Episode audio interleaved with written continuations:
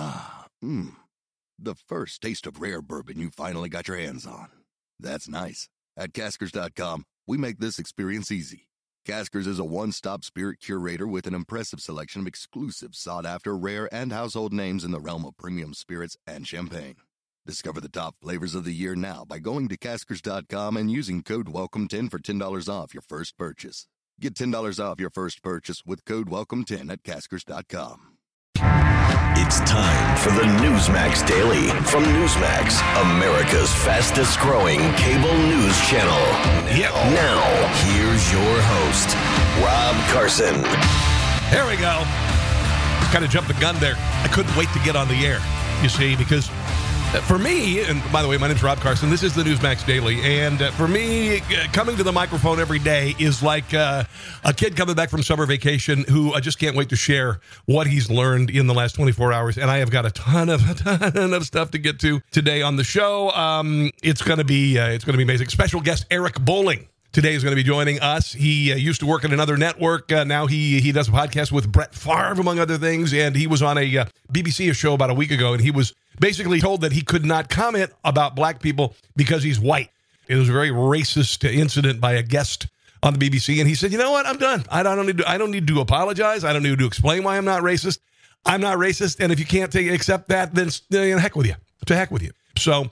Uh, Eric will be joining us very shortly on the show. And this is a powerful interview because his interview with that woman could be a game changer for false cries of racism and people just saying, you know what, I'm done, shut up. It's not 1968 and it's not 1863. That said, let's go to uh, Brooklyn Center, Minnesota, by the way. And I used to live in uh, the Minneapolis area for five years.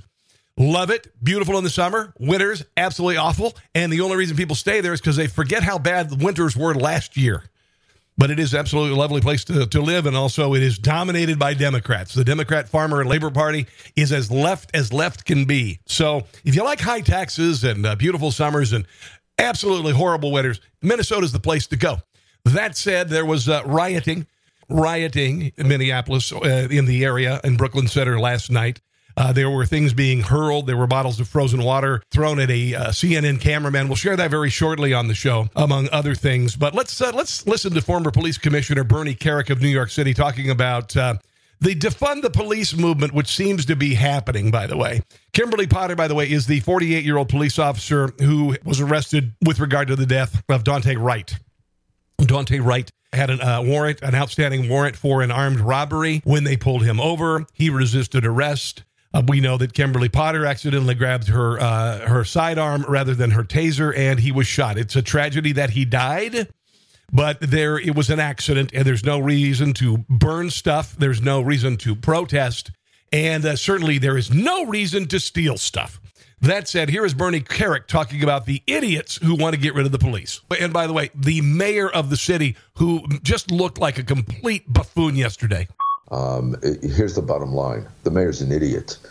Anybody that stands up in front of a camera and makes a comment like that, it shows one, you're stupid as hell, or two, um, you're cowering uh, to BLM, Antifa, and others. Now, he's talking about the mayor who said that the police should probably be unarmed when they do uh, traffic stops. And by the way, that's the most dangerous time in a police officer's day is a traffic stop and you're scared to death to do your job. The bottom line is, I would challenge the mayor. I would challenge the mayor to go out with his men and women and let him. I want to see him do a ride along. Do the car stops. He would pee his pants. Let him get involved in the day to day operations and job that the men and women in law enforcement do. And I promise you, it would take about an hour, and he would come back and say, okay, I change my tune. Yeah. Um, this is what happens when you have no idea what you're talking about. You get in front of a microphone and you start yapping. And you start yapping, or as I said yesterday, shooting your mouth off, shooting your mouth off, and it's it's ignorance. It's ignorance, like the squad calling to abolish the police. By the way, top Democrats are distancing themselves from the squad's call to abolish police, including Nancy Pelosi. She kept members of the squad at arm's length after calls came from them to abolish the police, which is the most idiotic, even dumber than the Green New Deal. It is one of the most profoundly stupid thoughts to ever exist in the world.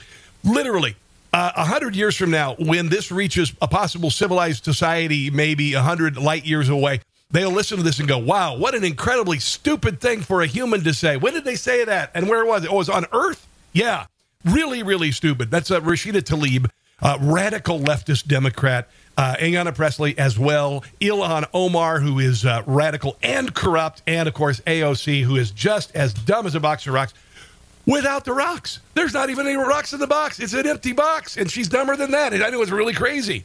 Now, yesterday, Rob Schmitt talked to Kim Anderson. Kim Anderson owns a business in Hennepin County, which is where Brooklyn Center is. And here's what she had to say about being afraid. Tonight, I'm not concerned at all. Uh, the, the National Guard and the police are out in force, but uh, Sunday night and the last few nights have been very worrisome and very stressful. Absolutely. Uh, I mean, you, you said you've seen fires outside your window uh, almost on a nightly basis. We've got some pictures here of what we've seen. Uh, have you? Have you? Let me just go ahead and say it. It's really just time to kick some butt. It's really time for the National Guard and and the police to just kick some butt. This is just nonsense. This this burning stuff down, this massive temper tantrum, this massive temper tantrum that has caused billions of dollars in damage, 27 lives last summer, hundreds and thousands of police officer injuries. It's time to put it out like a cigarette under the butt of your heel if you're a smoker. I'm not a smoker. Considered at any point just kind of packing up and getting out of there? I know a lot of people in Minneapolis have uh, have headed out, especially last summer. I do know of people that have left, but I want to support my community. I've lived here for almost 20 years, wow. and uh, it is my home, and I'm not going to be scared away from my home. Uh, she owns Soderberg's Floral and Gifts in Minneapolis, and, and it's my livelihood. And um, it, you know, it isn't a bad place to be it is it is a it's a good place to be. It's just uh, we're in a an, in an odd time of life right now. Yeah, you know, and they, also generally they go after the Dollar General. They went after the Dollar General. BLM went after the Dollar General to loot it the other day. Even though you can fill up a cart with almost everything from Dollar General and walk out the door, it's worth about thirty seven dollars. I don't see any Black Lives Matters, you know, walking by the flower shop going, you know, I think tonight I'm going to propose to my girlfriend. Yeah, uh, let's just smash the window out and get her some roses. Let's just do that. I think that's kind of cool. Oh, man, did you see Dan Bongino and Geraldo last night? Dan Bongino is a friend of mine. I've known him for 10 years since he was, he ran for office three times unsuccessfully, thank goodness, because he went on to become a great author and a great pundit and a great host, national radio show. And here is Geraldo playing the race card Dan Bongino getting in his face and Geraldo calling him a son of a bee. A son of a bee. Now, one of the things that never gets mentioned and has never been brought up with regard to BLM protests and Antifa protests is the massive crisis in the inner city black community where the murder rate is 10 times the national average. Where every weekend in Chicago, for instance, just a couple weeks ago, 38 people shot, I think seven or eight people dead, mostly, if not all, people of color, and nobody cares the fact that the national average, the national average is 40% abortion rate among black families in inner cities. 80% of black families, black households do not have a father present. You've also combined that with drugs and drug addiction. George Floyd, thank you very much. You also combine it with uh, massive cultural issues, uh, celebration of thuggery, celebration of violence, celebration of misogyny. Did you see the Grammys, by the way? And the cultural rot in general that has destroyed the African American family, which is an absolute tragedy because the family is what got African Americans through slavery. The family is what got African Americans through Jim Crow. I can't say any of this, of course, because I'm a Caucasoid, you see. Even though I've been working in fostering and adoption and inner city youth programs for 30 years because I care and I don't want to see another generation grow up like this. But here we go again. And Geraldo won't even mention this. All he sees is black guy pulled over by the cops, shot by a white cop. That's all he sees. And Bongino got in his face. And uh, here's how Dan reacted. You tell that to the black families that see their sons being race. killed. That's all you twice got. the rate you of got white nothing else, sons. buddy. Is, You've that's got a nothing fact. else. That's a fact. You've got nothing. Th- all you want to do is, is see the country that burn. The, you just want to see the uh, country burn. Oh, that's it. I want to see the time. country burn. You son race. of a. I want You're to see the country burn. You punk. You're nothing but a punk. Yeah. You're a punk, yeah. Bongino. You're a punk. You wouldn't tell oh, me that to my face. Oh, dude. I, I know Dan Bongino. You would not tell it to him in his face. He's like six four, uh, works out. He's a former New York City cop and Secret Serviceman. Wow, wow, wow. And it's about time that people like Geraldo got a little what for. Because honestly, I'm sick of this crap. And it'll happen again, and there will be, like for instance, Dante uh, Wright. He he was going down the familiar path, a 20 year old man with a criminal record, an outstanding warrant, including armed robbery of a woman at gunpoint. And God knows it would probably be a miracle if we would have lived to his 30th birthday and not because of police. And not because of police. I'm just so done with this. I'm, I'm, I'm sorry. I, I don't like to be. I like to be uh, even keel, approach things with a sense of humor. But there are times we just have to say, enough is enough is enough. There you go. Oh, this was really nice. Nancy Pelosi, and this, is, this just really helps things. Nancy Pelosi called George Floyd's called George Floyd's death a public assassination. She was interviewed on Tuesday by USA Today. And here's what listen, this is what she I think if any of us was there, we would have gone up and just pulled him off. So Nancy Pelosi thinks that she's tough enough that she would have pulled the officer, Derek Chauvin, off of this gets really funny. Back to the humor. So she thinks that if she was there, she could have pulled Derek Chauvin. She's 80 years old in heels for crying out loud. She tried to kneel in the Capitol Rotunda and she needed help getting back up. It was it was hilarious. Uh, and and so while she did say there is time for better training and not defunding the police, she did say she she could physically go over and pull Derek Chauvin off. Then she also said, listen to this, she would have put up a fight against the Capitol bomb. She says, I'm pretty tough. They would have had a battle on their hands. And then she she said, I, I would have these, and she held up one of her stilettos. All right. Okay. So Nancy Pelosi is not strong enough to open a peanut butter jar. If you were in her house, if you were if she were your grandmother and, and you had a fresh jar of Jif, and by the best thing in the world is a fresh jar of peanut butter, that first spoon of the extra crunchy is, is a gift from God. That said, she couldn't open it. She couldn't open a jar of jelly. She would be flummoxed by opening uh, using a can opener on a can. I mean, she does not have the strength. She barely has the strength to get out of bed in the morning, and she doesn't have the strength to stand up when she kneels in the Capitol Rotunda. And she, she's, she would have, oh, she would have just handed it to him. Really, really, really funny. It's a neat piece. Uh, Representative Burgess Owens is an African American man, and he spoke yesterday in the uh, House chambers about uh, about his experience and about America. We have a community now that lives the American dream, look around this room and see the middle class that we've developed and more. And yet we tell those who are striving to get where we are that they can't. Yep. Because white people won't let them. Yep. That to me is treacherous. It's Nonsense. traitors. Nonsense. Was to tell others who want the American dream that they can't achieve it because other people with a white skin can't uh, won't let them do do that. When you say that, you have insulted all of the terrific people in black history who have made not just giant advances in the United States, but in the world and in the history of mankind.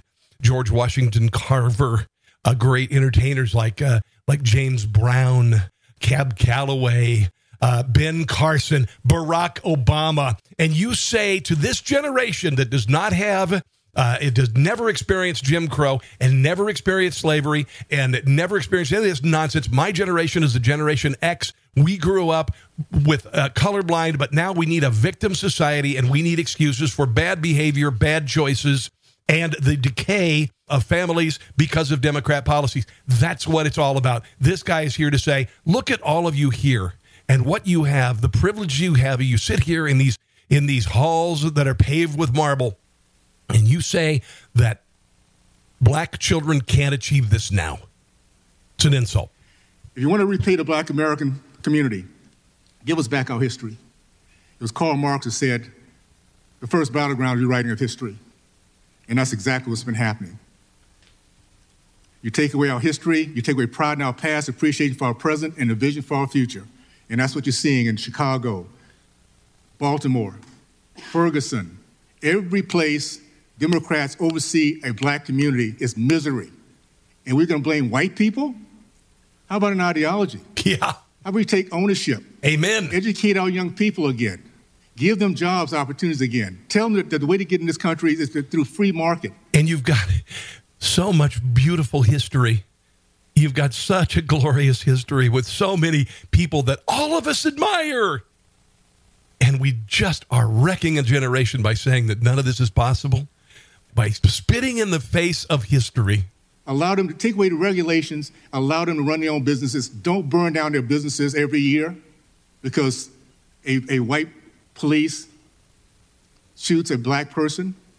When you have black people, 93% of the thousands of black people being killed are by other black people. Crime is a true issue. And with that being said, we are not a hapless, hopeless race. Amen. We're just like everybody else. Amen. Give us a break and we'll make it happen. Come on. I love it.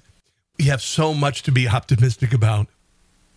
The world, the United States, is the greatest engine of economic and individual freedom in the history of mankind, and I'm tired of it being torn down. Yesterday, uh, Biden's ambassador to the United Nations said that white supremacy is weaved into America's founding documents as she pledges to combat racism. Linda Thomas Greenfield has a massive chip on her shoulder. She is a typical leftist Democrat. And here's some of her appearance yesterday. I've seen for myself how the original sin of slavery weaved white supremacy into our founding documents and principles. Did you know many states in America did not have slavery? It was outlawed before the Declaration of Independence was signed. Principles.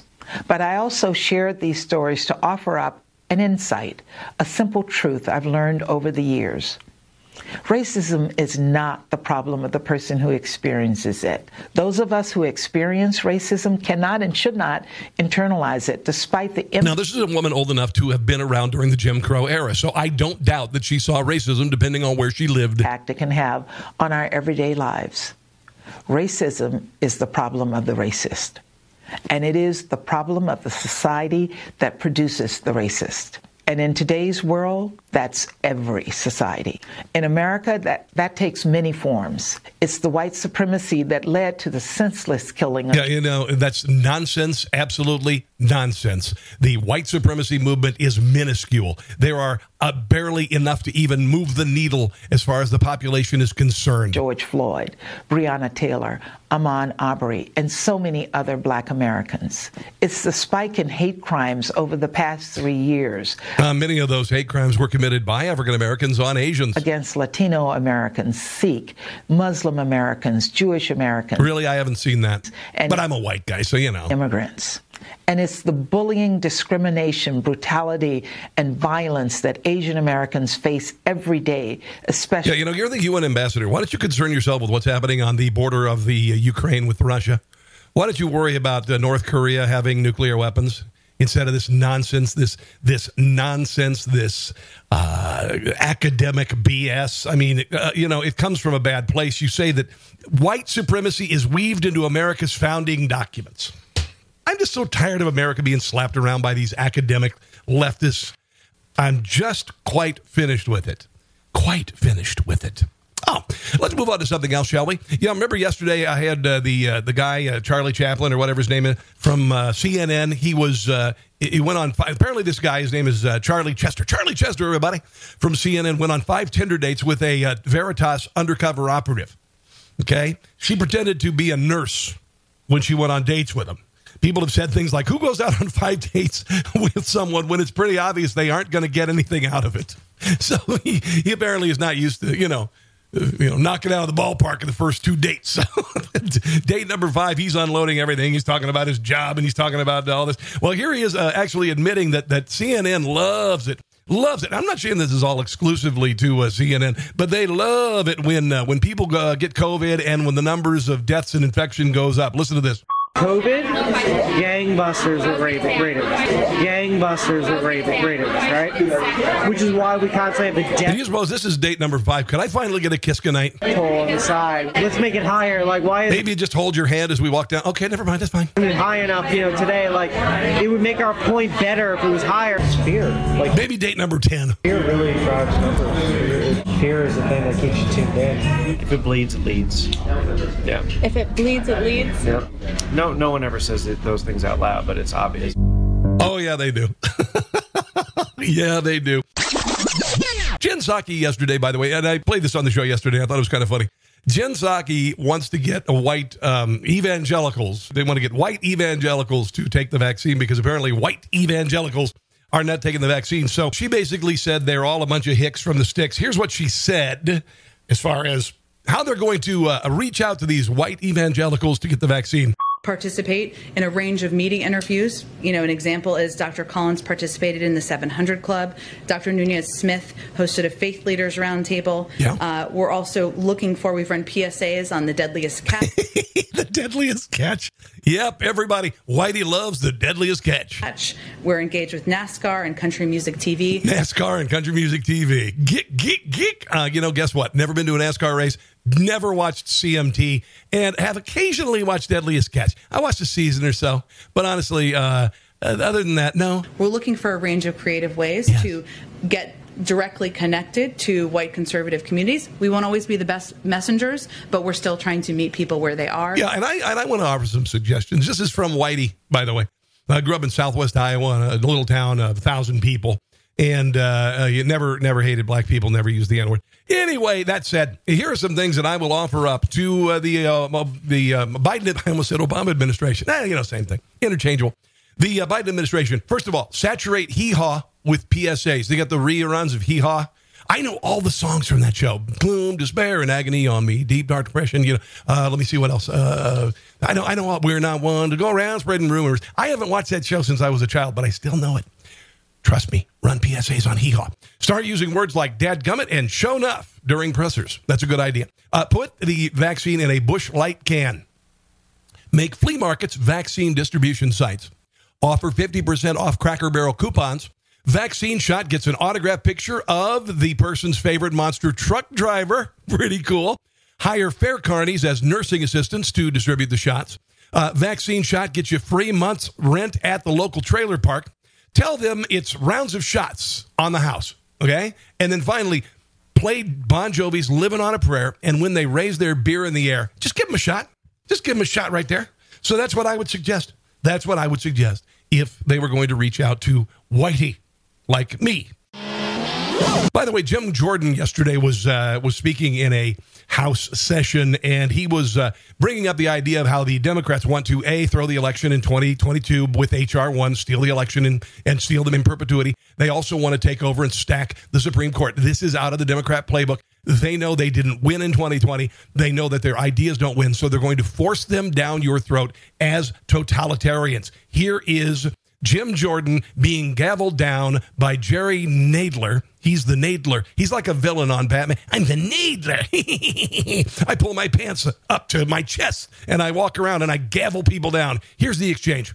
Just a question on an issue that concerns the committee. It's, it's being reported by the D.C. bureau chief for the Intercept, the gentleman Ryan Grim. I understand it's not always wise to believe what's said on Twitter but he's reporting that the Democrats will be introducing legislation to expand the Supreme Court from nine members to 13 members. This is why the Democrats have 5,000 troops in Washington, D.C., because people are angry and they're afraid of us.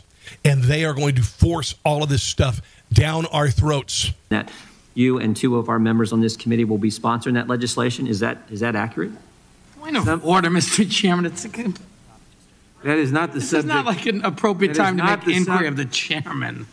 That is not the subject of the markup. Expanding the Supreme That Court. is not the a subject report of that the- the, chairman is going to be that is sponsoring not- legislation is not something to be talked about on the House Judiciary. In the middle of a markup. Like to just smack him around on the forehead with that gavel. Gentlemen, I waited till the bill was over and asked the will chairman a question. If you don't think it's important about the Democrats trying to There he goes expand the again. Supreme Court, pursuant to I notice. think that's a pretty important issue. Pursuant Mr. to notice, Cicilline. I now call up H.R. 40, the Commission to study. He literally has the mask below his nose. and develop reparation proposals for, for African Americans Act for purposes of markup and move the, the commission. Uh, what did he? Honestly, just kind of a, just a despicable human being. Just you know, uh, just kind of yeah.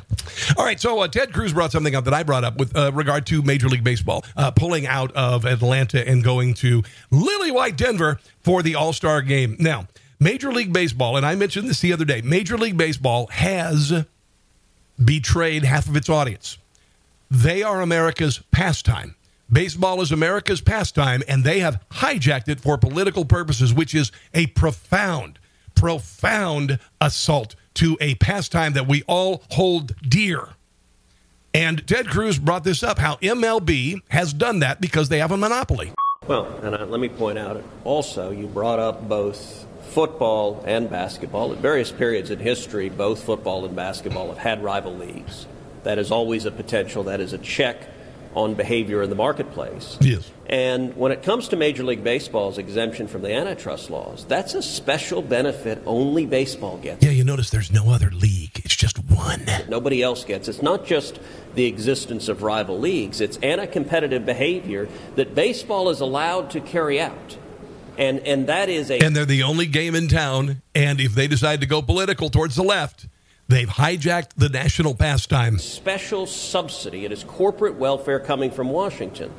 And in this instance, Major League Baseball is behaving with arrogance. You know, I thought Senator. Imagine that they uh, they want you to build them a stadium and then keep them in town. Then when you go there, you pay seven dollars for a freaking hot dog and twelve dollars for a flat beer. You know, have you been to a baseball game lately? I haven't been for a while. Been to a lot of them. Honestly, twelve dollars for a beer, a little bit much. Hundred and thirty-five dollars for a jersey for your kid. You know, you go to J.C. Penney or you know Sports Authority or whatever. Yeah, yeah, it's a little much. That's why I'm not watching baseball this year. Here's Steve Scalise, representative who was shot by a Bernie Sanders supporter a few years ago, talking about the uh, obvious hypocrisy about uh, people being kept in border facilities versus the country being shut down because of COVID. Check this out. Imagine a restaurant back home in any state in America. If you're over 100% capacity with state guidelines, they're going to probably shut that restaurant down. Here you've got the federal government running a, f- a facility with holding cells over a thousand percent above capacity, where the government would shut somebody down if they were doing this in the private industry. Yes, uh, Lopez family, we have a table here for 100. The federal government is doing this to these young kids. Uh, it's the definition. If you read Texas, You know, we're, we're kind of full right now, but I think we can squeeze you in. law on child abuse, Just wrap yourself up in that aluminum blanket like a baked potato, and we'll be right with you. neglect. What's happening in that federal facility, and the the, the Biden administration is running violates uh, Texas's own laws. It's it's it's a national disgrace. And President Biden puts Kamala Harris in charge of it, and she refuses to go down. Maybe she, Down to the border. By the way, I'll just clear that up. because she doesn't want to be associated with this disgraceful policy. But if she's the vice president of the United States and the president put her in charge of Yes, this, Vice President Harris needs to go down to the border and see Yes. this for herself. Because maybe she would then encourage President Biden to reverse his policies that have failed. There you go. Thank you to uh, Breitbart for providing that. Okay, so let's move on to some great personalities, great commentary on Newsmax from my fellow brothers and sisters, including Sean Spicer, who had Jim Jordan on his show yesterday to talk about the border. Well, and, and Congressman, to to Lindsay's point, she's gonna she's gonna fly down there. She's gonna go to Guatemala to find out the root cause, and they're gonna go. The root cause is you invited them.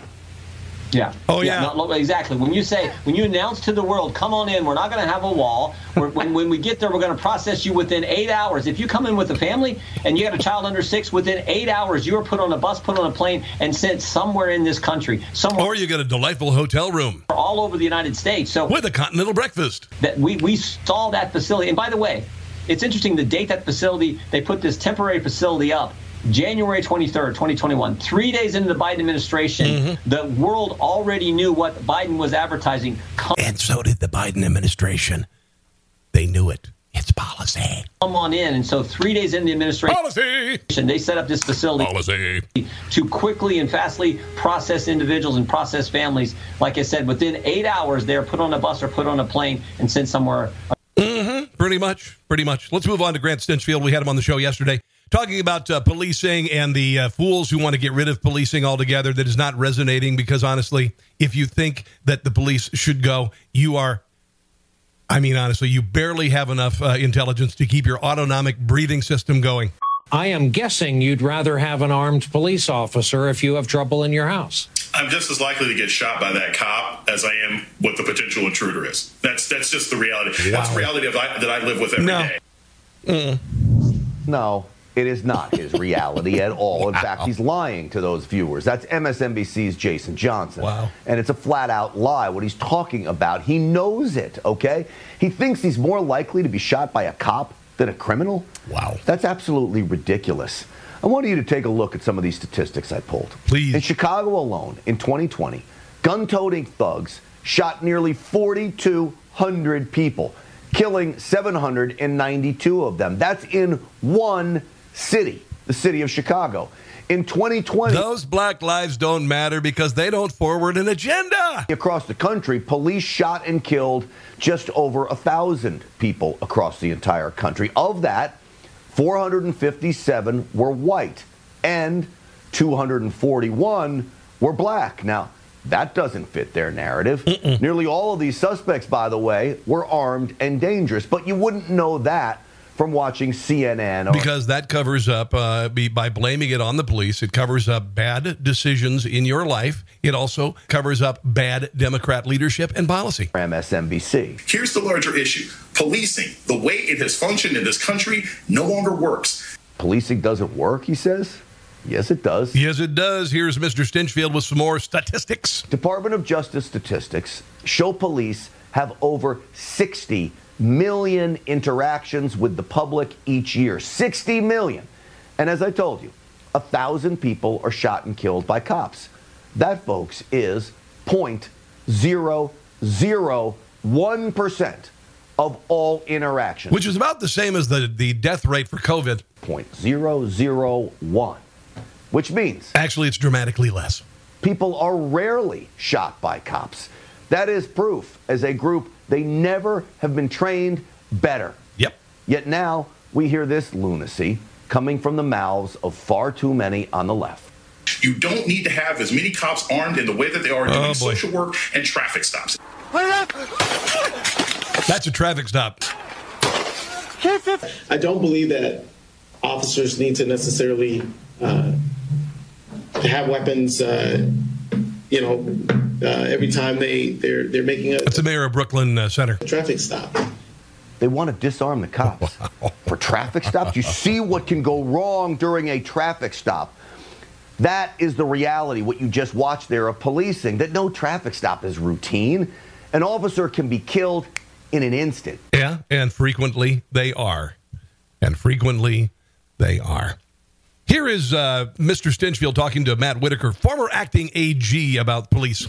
This is the challenge, though, Grant, and you, you mentioned it a little bit on your front end. Is you know the American people don't see um, every time that an officer has to go to a house that they don't know who's behind the door, um, or like we saw, you know, in Florida recently, they don't every car stop, they don't know who is, you know, could be like we just saw in the video. Yep. And and I think you know we, we sometimes I think uh, you know we want to blame the officers for making a split second decision that leads to a mistake, leads to a tragic death, and then somehow paint with the broadest brush of somehow either disarming the police or blaming the police for this situation. Um, I, am telling you, if you look at those statistics, and I'm glad you quoted the Department of Justice and how many 60 million interactions with the police uh, every year uh, the American citizens have, and so many of them end up uh, in in good situations. People's lives are saved.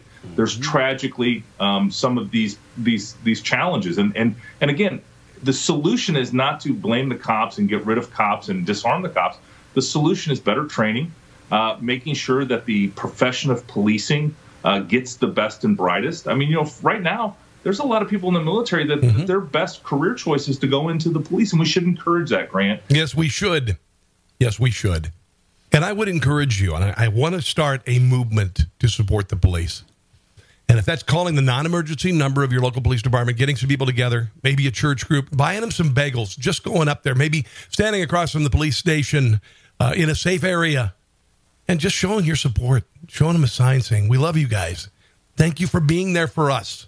Thank you for being there for us. I will not let the anti police left in this country tear down law enforcement anymore. I won't have them tear down our country anymore. I won't have them try to steal our elections anymore. I won't let them the Supreme Court. It will not go unanswered. It's time to fight back. The majority needs to fight back. I'm not saying physically fight. I'm just saying we've got to support what is good and right. And you know in your heart that the United States of America is good in its heart. It is. It always is. If you go anywhere in America on the weekend, there's a walk, a run, there's some sort of charitable car wash for people who are suffering, whether they be hungry, whether they be homeless, whether they be they have cancer, whether they have uh, you know whatever. We are giving and wonderful people. We always have been. When we've been to war because we got dragged into war, we left the country and we rebuilt it. I'm just Done with it. For years, people stood during the national anthem, and when those planes flew over, we teared up because we know the greatness we came from. And I am proud of my country. And if you're not proud of it, find a better place to live. But don't try to change it into Cuba. Wake up. Okay, let's move on. Here is uh, Greg Kelly talking to Michelle Malkin about the uh, Brooklyn Center shooting. Michelle, what are you what are you thinking right now? Well, this template is something that's been repeated time and time again over decades. And I started my journalism career in Los Angeles in the aftermath of the Rodney King incident. And one thing that you learn that every journalist should be humbled by is you can't just automatically Michelle Malkin's my guest tomorrow. be some armchair uh, police supervisor Yeah. who knows exactly what uh, an officer on the streets shoulda, coulda, woulda done. And it's the collective guilt that's imposed on every individual police officer by the likes of Black Lives Matter that is so toxic. And what I pray most for, of course, is both families. There's tragedies all around here.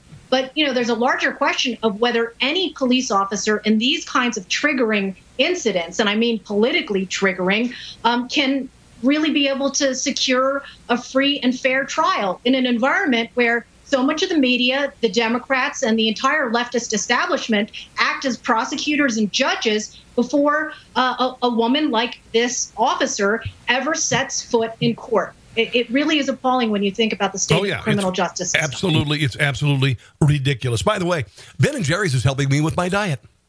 Yeah, uh, they tweeted that the murder of Daunte Wright at the hands of police in Brooklyn Center, Minnesota, over the weekend is rooted in white supremacy and results from the international criminalization of black and brown communities. Wow, that is like totally textbook academic uh, faculty lounge. Wow. And they added the defund to police hashtag to its tweet on Monday. Now, I believe, aren't they in Connecticut or where are they? They're in uh, they're the dairy state, whatever. Anyway, so Ben and Jerry's, they, these are the fat hippies uh, who make ice cream, and now and they're also leftists, of course. But I'm not going to be eating Ben and Jerry's anymore. Besides, they don't even make the flavor that I really loved. I really loved uh, uh, wavy gravy. It's years ago. It was wonderful. But uh, yeah, uh, done, done, done. Now it's interesting. A bevy of leftists adored Ben and Jerry's stance against police, but others took the ice cream brand to task. Among them, author and professor Gad Saad. Your brains are made out of soft ice cream. You're a disgrace for racializing everything. Stick to ice cream making and leave the faux hysterics to Don Lemon. There you go. honestly, honestly, just just shut up and make some ice cream. just shut up and make some ice cream. You know, even if you just sit there, if you if you literally lift the spoon to your mouth from the Ben and Jerry's carton, and by the way, my wife says that a Ben and Jerry's carton is a serving. All right, so that that carton is a one serving is a Ben and Jerry's. But if you lift that to your mouth, and every time you go, oh yeah, Black Lives Matter. Oh yeah, defund the police. Oh, you know, you, you got some problems. You that's an eating disorder. Seriously. All right, let's move on to uh, uh, Greg Kelly. He also talked to. Uh, listen to this now. He talked to Marco Rubio. Rubio for the first time as a guest on Newsmax about Donald Trump's endorsement for him as he runs for Senate again. Are you surprised by that at all? I mean, let's face it, it was pretty competitive back in 15, 16, but uh, you really forged a pretty nice relationship here. Yeah, look, I mean, 2016, I ran for president. It's a comp- competitive environment, but since the moment I en- entered that race and during throughout the Trump presidency were very productive years for me. We worked very well together with the Trump White House and with the president. And He outlined a lot of the things that we worked on. You're talking about Latin America, you're talking about China, you're talking about PPP. Uh, one of the first bills the president signed that he talked about often was the veterans, uh, the VA reform bill that we passed that, that he signed into law. So we did a lot of positive things together, a very productive time and a very good working relationship. I saw Marco Rubio when he ran for president, actually. And the one thing I noticed about him is that he had a cheap uh, suit and bad shoes. And that meant to me he wasn't a DC insider. He wasn't a swamp dweller. He dresses like me. he dresses like me. Marco Rubio is also uh, passing some legislation through the uh, House and well through the House and Senate right now, which would uh, take care of veterans who have served overseas in the Middle East. And a lot of times they burn their refuse in burn pits and they use jet fuel. And there are some people, some uh, veterans coming back from these areas with all sorts of uh, cancers that are very rare, and they are doing legislation to help them out. Uh, what's the status? Because I believe it has not been scientifically proven at this point. So, what can be done? Well, there's a couple points. Number one is if you think about these people, we send them overseas, put them in danger, and they're in these areas where the way they got rid of garbage and so forth is they burned it, and they burned it using jet fuel. Then you have a lot of these young veterans returning home and have these very rare cancers that develop among a significant number of them, and their families are wiped out by it. And so, it, frankly, it's impossible. To be frank, it's impossible to be able to prove a direct linkage between those burn pits and that cancer. But by the time you prove it, if you could, it's probably too late. These folks have gone bankrupt, many have passed away. That should never happen to our veterans. Donald Trump did wonders with the VA. We need to do more. Okay, so Rob Schmitt talked to James Klug. James Klug is a reporter for uh, Newsmax. He was in Brooklyn Center, and here's what it sounded like last night. Uh, James, good to see you again tonight. You, you've had a rough couple of days there. How are things looking at this point this evening? Well, I'll tell you what, we thought last night was going to be calm. It absolutely was not. Wait for the bang. Uh, tonight, we were thinking it would die down a bit. Tensions would maybe uh, drop. They have absolutely not. Right now, this crowd is probably the same size, if not bigger, uh, as last night. And riot uh, police are out. They are already firing crowd control munitions. There you And go. Right there, a riot control canister just went off behind me. Uh, tension is incredibly, incredibly high right now. Um, as as officers are looking to be coming out. And right now, we're actually getting a, uh, an alarm uh, basically saying that curfew is. Uh, Go home. Your protest is pointless because it's based on a lie. This was a tragic accident. in play currently just because of how intense this current situation is. Okay, let's move on to uh, Rob Schmitt talking to uh, Kelly Preston, uh, Willie Preston, I should say. He's a parent in Chicago. Chicago teachers were supposed to go back yesterday and get ready for in person learning, and they are relenting and they walked off the job, which to me says they need to be fired. Here is uh, Schmitt talking to Willie Preston, who has six kids in the Chicago area, and what he's going to do. Today, Chicago public high school teachers and staff refused to report to school to protest a reopening agreement with the school district. They were expected in their classrooms to prepare for the return of nearly 26,000 students by Monday, based on an agreement from weeks ago. Now it's unclear when students will return. So this goalpost keeps moving for these unions. the, the students to the parents, we're going to bring in Willie Preston, who is a parent of six children uh, who are in the Chicago public school system. God bless him. Willie, it's great to see you. I mean, this is incredible. You've got these teachers unions. They first said we need to be vaccinated, and now the kids do too. Yes, that's correct. Um, They're looking for an excuse to not go to work. as, as you stated so so rightly um, a short time ago, the goalpost continues to be moved, Yeah. and it appears that the the ultimate um, goal is to make certain that the schools in Chicago are not reopened, and um, if they are reopened, reopened at the latest possible Fire all of those who refuse to go to work. date. Sorry, hate to play hardball. And, and Willie, what's this doing? Not really. To you uh, as a parent, you got six kids in this district. Well, it's making me look. Um, it's making me look outside the state of Illinois and figuring out if, Dear God, you should have been looking outside of the state of Illinois years ago. if if we can continue to call a place I've only known as home, um, home. You know, my wife and I, we have six children. This is the number one issue for people like us with, with children. It's their education. Um, to have a high school uh, freshman who's never stepped foot in this building um, as, as a high schooler, this is this is crazy. We know that we need stability in, a ch- in children's um, in children's lives, and we- Suicides are through the ceiling. Self injury and suicide uh, up 300% across the country. Not suicide, but self injury, depression, drug abuse, death. And some teachers' unions don't care at all. Should be number one. My daughter is 16 years old. She just started going back to school a few months ago. She missed the entire second half of her freshman year. She became incredibly depressed, and she's still dealing with it. It's time to get back to work. This will make you happy. These are some people who were uh, confronted at a uh, restaurant by maskers. Maskers. Uh, maskers, these are people, they're busybodies who get in your face. Karens, you know, they're Karens. I'm sorry, Karen. But, uh, uh, or Kens, whatever. And, and they tell you, you know, you're not wearing your mask and all this. And basically, a group of restaurant uh, customers and patrons and also management told the maskers to get the bleep out. Yeah, you really should be wearing a mask. If I'm going to be in this business, you should be wearing a mask. And this is when people started to gather around him a little bit.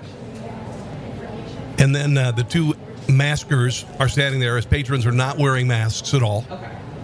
And, uh, you know, they just basically said, Unlawful order here. Time to get out of so here. then leave. You're trespassing. leave before I phone the Do you police. own the police? I'll phone the police. You're trespassing. They have a liquor license. You're trespassing. They have a liquor You're not license. welcome They're here. Obligated to. But you're not welcome here. You're not welcome here. Get out! You busy bodies! Bye-bye! Get out! Yeah, go buy your stuff at some other place. I, I love that. It makes me so happy. Time now for our special guest today, Eric Bolling. He is an author, he is a political commentator, he is a firebrand, and he's awesome. Welcome to the show, Eric. Glad to have you on. I, I have you on for a bunch of different reasons. Obviously, uh, last week you had uh, you made a lot of headlines with the the BBC program that you're on, and Aisha Mills basically said that because you're white, you have nothing to say about anything going on in the black community. Why don't you tell me about that? And by the way, and I and I want to get into you giving her what for because I was just so glad to see somebody fight back.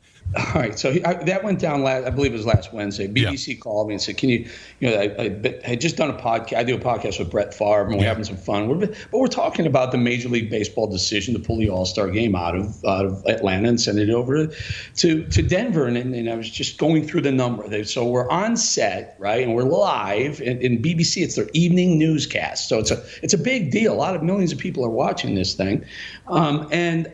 I didn't know who I was up against. And, and, and the, the host throws it to me and she says, You know, you've been talking about the Major League Baseball. Tell us what's going on. What, why do you say what you're saying about it? And I said, Just went through the numbers, Rob. I just went through be, this decision that the Major League Baseball made cost the, the city of Atlanta $100 million, $100 million in revenue. I said, Atlanta has 50% African American community, which by default means it's, it's a high high uh, mix of African American black owned businesses that are going to get hurt by that. 8,000 hotel rooms had to be unbooked and sent over to Denver, Colorado with a far less diverse population, 9.7% African American. Went through that kind of thing, did it, it just just did did that. Just literally threw no, no opinion in there. Aisha Mills, who I'd never met before in my entire life, and I had to look her up afterwards, um, must have been looking for an opportunity to make a name for herself. Because the first thing, and mind you, this is their evening news in London. Her comment was, "Let me just address some of the garbage that just came out of that man's mouth." Like, whoa, where, where did? I mean, that is just not called for on on in any circle. Yeah. Um, and then she, later on in the comments, she said, and, I find it rich that a, a white male cares about the black community. And I just, it was the wrong time, Rob. It's just, I was, it was just one of those, I just was so sick of it. I was so tired of being afraid to say anything, especially when you're on in, you know, think about this, on an evening news, newscast in, in a major city, it, global city in London it just came out. It was it was organic. It was it came from my heart. I was just so offended that someone would have the guts to call me racist simply because I'm white and furthermore because I'm a male. Come on, give me a break. And I I. I, I just laced in there. I said, no, no, I'm not doing this. This is, this is not fair. That's disgusting. It's BS on top of all of it. And I said, I'm leaving. And I get up, and as I'm getting up, the host says, Eric, please sit down. One more, one more question. And so I sit back down and say, I will stay for the rest of this if I get an apology. No. And Aisha Mills said, I'm not apologizing. So I, I just got up and left. You know, I, I, almost did it at the time, and it would have been a huge mistake because right now I'm being reached, I, am being called, I'm being reached, uh, reached out by a, a, huge amount of white people saying, I'm white and I'm certainly not racist or bigoted, yeah, yeah. and I can't open my mouth. Thank God you did. I'm also getting calls from uh, Diamond and Silk. I'm getting calls yeah. from David Webb. I'm getting calls from um, Amisha Cross, who I worked with, just different African American black people I've worked with over the years saying, that was ridiculous. I'm on board. I'm, I support you. I, am not racist. And, I, and, and, when you say that, yes. you just sound racist. So if you start citing how many black friends you you just you just sound like you're a racist. This is the kicker. And I will say it to you, and I've said it on 20 different interviews since it happened. That thing went all over the world. That that interview went viral. That moment went viral. I will say this, and I didn't say it there. It was there is more diversity in my immediate family mm-hmm. than Aisha Mills. I will guarantee it. And when I talk about diversity, I mean differences. In other words, i am not going to go through who they are right now, yeah. but I have immediate family members, many who are very close to me, and there is a wide variety of diversity in my family. My guess, more so than Aisha Mills' family, which I could be wrong and I don't mean to do this, but here's what the problem was. because of the color of my skin, I was assumed to be racist, right? So isn't that in itself racism? And the problem is, it's not racist. I'm not racist. I can prove it, but I'm not going to. But isn't d- throwing that grenade racist in itself? Yeah. I think it is. Well, and you you you say you made that. He says, he said, I should not have to explain to you that I am not racist. It is absurd on the face of it. And I'll tell you, uh, 30 years ago, when I was just a kid right out of college, I remember saying that the more you charge racism and there's no racism, uh, the more your argument becomes specious. And it's moved beyond that because it's gotten more inflammatory. It's it's become white supremacist. It's, it's become beyond that. Right. So you and Eric, they're trying to shut you down, and this is very offensive to me because I've been working with inner cities and fostering an adoption and the crisis in the African American community for 30 years. And after doing all that and still seeing another generation of kids, African American kids growing up with 10 times the national murder rate and, and 80% fatherless homes and 40% abortion rate, I am not going to sit here and have you, after all the work that I've done, tell me that somehow I'm racist just because I'm white.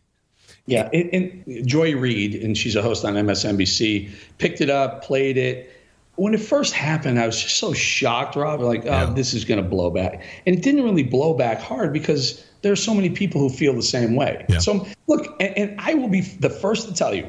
There is racism in America. I'm not one of those people who say, "Oh, you're out of your mind." There, there's not. Of course, there is. We've had a history. It's we've had you know decades of of racism that that's been yes, it's just it was systemic, but it's not anymore. Mm-hmm. And for for anyone to to to never have met someone or not know who I am or my family. I mean, once we get down to my family, oh, there'll be a day on on some media where I explain the diversity of my family. I can't wait for that day.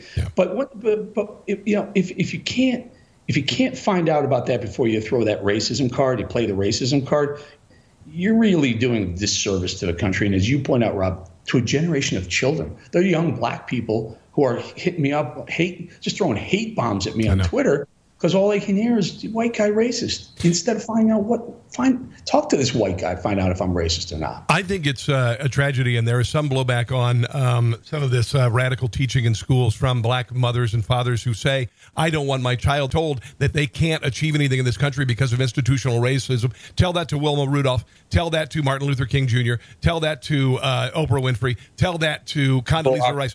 It- it is it is an insult. It is an insult. It is not 1968 all over again. It never has been. It is not in 1863 anymore. Eric, you're about my age, uh, and and I grew up as a as an early stage Generation Xer, and I watched Sesame Street, and it was multicultural, and I watched Schoolhouse Rock, and it was multicultural, and we never we were really the first generation.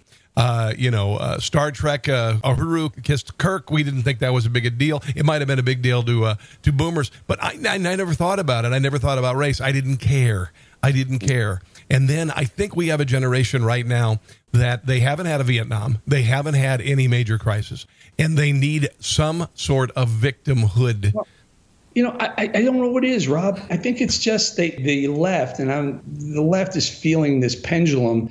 You know what it is? It's like a big game of tug of war, right? So it's the, the cancel culture on one side, and mm-hmm. common sense and, and history and the way America, you know, true American values on the other side. And there's this big tug of war going back and forth, and it's starting to move. You know how momentum moves in a game of tug, tug of war? Yeah. It's back and forth, and once it starts to go, it's like the other side wins. They're pulling so hard and, and gaining so much ground. That flag is going further and further their way. They're they're close to having us just collapse and throw the towel in, and then they win. Mm-hmm. Unless we stand up and say, no, enough. You can't cancel us because of something that happened 50, 70, 80, 100 years prior to right now. You can't cancel us because something we may have tweeted 25 years ago, apologize for it 10 times. Cancel culture on the left is a in the army, it's a mob with massive amount of cannons right now, and corporate America is just loading those guns, loading those cannons that cancel culture is pointing at conservatives on the right. And we're, we're just like we're just like, okay, you know, shoot right now, or we're, we're throwing, we're waving the, the flag right now. And I don't mean to use a, a racist term, a white flag. It's just the way it's been yeah, yeah, yeah. history. But we're, we're, we're waving a flag right now because corporate America in the boardroom is giving credence, it's giving fuel, it's giving ammunition to the to cancel culture army and mob. And it threatens. I wrote a book called Wake Up America, and it was nine virtues to keep America Oh, from sliding into what we're doing right now. It was a New York Times bestseller in 2016. Yep. I wrote it because I felt it was happening in 2016. Guess what? It's happening a hell of a lot faster right now. Yeah. Yeah. Well, I'm going to tell you, uh, Eric. Uh, I like to use the analogy, and uh, I, you know, I, I felt like there was a great deal of chicanery during the 2020 election. It's very obvious if you look at the, the momentum and the and the uh, the rallies. And I'm not going to get into all of that stuff. But I, I said that the SS Titanic set sail on January the 20th, and like the Titanic, uh, in the belly of the Titanic, you may or may not know this. Uh, when they set sail, there were many of the coal bunk- bunkers that were on fire and they sailed that ship and they said that that may have weakened the hull enough to sink the ship when it hit the ice. And that's where we come in. The fire is still there eric. And i think you what you did what you did by confronting her and the way you did it was very powerful. That's why it got so much attention. I mean, you, you had to be surprised by the amount of attention you're going to get, but you said what so many are thinking. I shouldn't have to explain myself. I've never done anything racist in my life, and I'm not going to sit here as this millennial tool tries to tell me that because of my pigment that I am somehow racist. Dear Lord. So here's the thing. I mean, I, I think there's an opportunity and hopefully this kind of opens the door for for both sides. Uh, like, like, I'm, I'm half, and I, have really never spoken about this publicly before, but I'm, I'm I'm half thinking about inviting Aisha Mills to a debate somewhere, some oh. forum where the two of us can can really talk because. And maybe that's where I tell her about the diversity in my family. Maybe that's yeah. the, the, the, right venue to, yeah. to talk about it so that maybe I don't know, maybe I'm being optimistic that maybe she could say, look, not I'm sorry because she'll never apologize, but okay, I understand. And maybe, hey, maybe every white person isn't racist just because the color of their skin or being a white male is now okay to call everyone racist and, and, and just get them get them to submit. I, maybe there's an opportunity there. I don't know. I think it would be uh, amazing. Listen, I know you're busy, Eric, and I, I greatly appreciate you taking the time. And I really, really, it's wonderful to connect with you finally because I've been watching you for years on TV and I've always enjoyed what you do. So, hey, congratulations on the show. You're doing a great job, brother. All right, brother. You take care of yourself. God bless and have a glorious week. And I hope we can touch base again sometime. One more story that I want to hit on, and that is a CNN reporter in Brooklyn Center. Yesterday, CNN got chased out of Brooklyn Center. CNN did nothing to report about the the violent mobs that burned cities last summer. They excused it all the way. Here is the uh, audio of a CNN either cameraman or, or technical producer being hit in the head with a frozen bottle of water, which, by the way, is a classic Antifa tactic. No, no, we don't got no trouble. No, no, no, no, no, no, no. We don't. It's all peace, baby. It's all peace. It's all peace. It's, there he goes. Holy It's being hit right there. And he falls to the ground.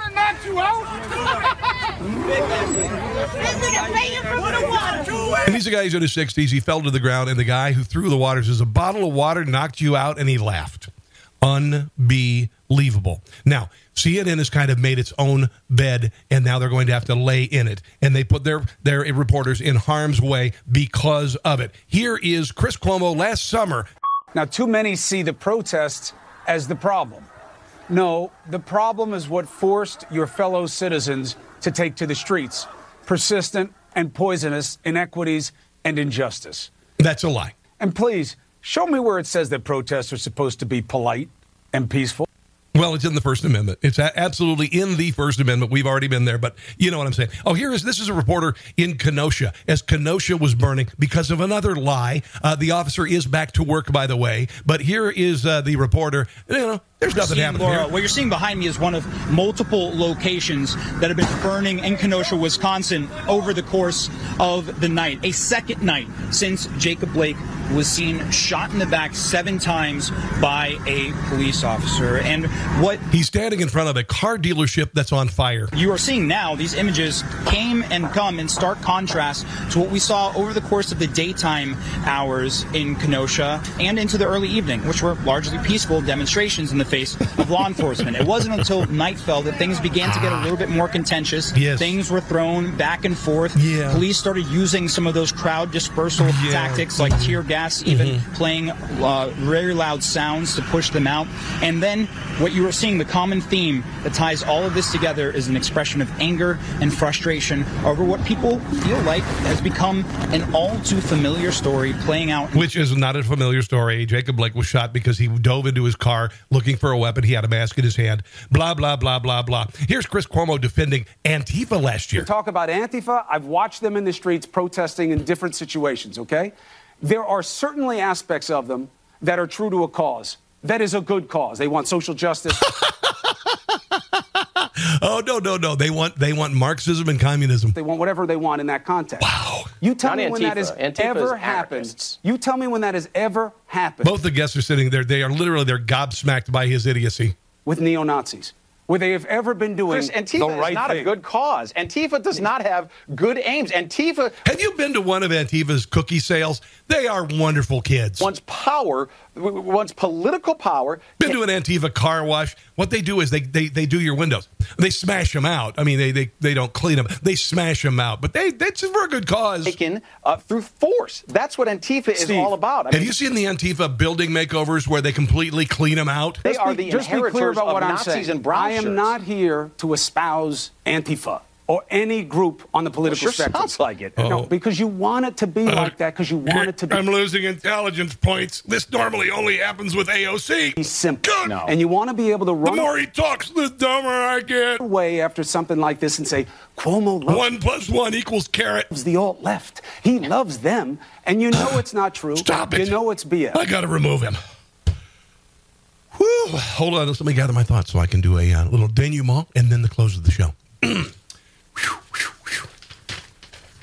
okay. Thank you for joining me, guys. I greatly appreciate it. If you get a chance to download the uh, Newsmax app on your telephonic device, please do that. Also, if you want uh, listings for all of our shows, and it, it's a great, it's honestly, it's a great network. It is a great network, and we don't hide our opinions. We don't pretend to be people we aren't, like CNN. So make sure to check out newsmaxtv.com. My show this weekend, you're gonna you're gonna absolutely love it. My show this weekend, it's called Rob Carson's What in the World. Newsmaxtv.com if you want details on that. In the meantime, uh, Michelle Malkin, my special guest tomorrow on the show. God bless you. Have a glorious day. I will see you, and you'll hear me. Thanks for listening to the Newsmax Daily with Rob Carson. Check your cable guide or NewsmaxTV.com or watch free on YouTube, Roku, Apple, Pluto, Xumo, Amazon Fire, and your smart TV. Newsmax, America's fastest growing cable news channel. Check NewsmaxTV.com for details.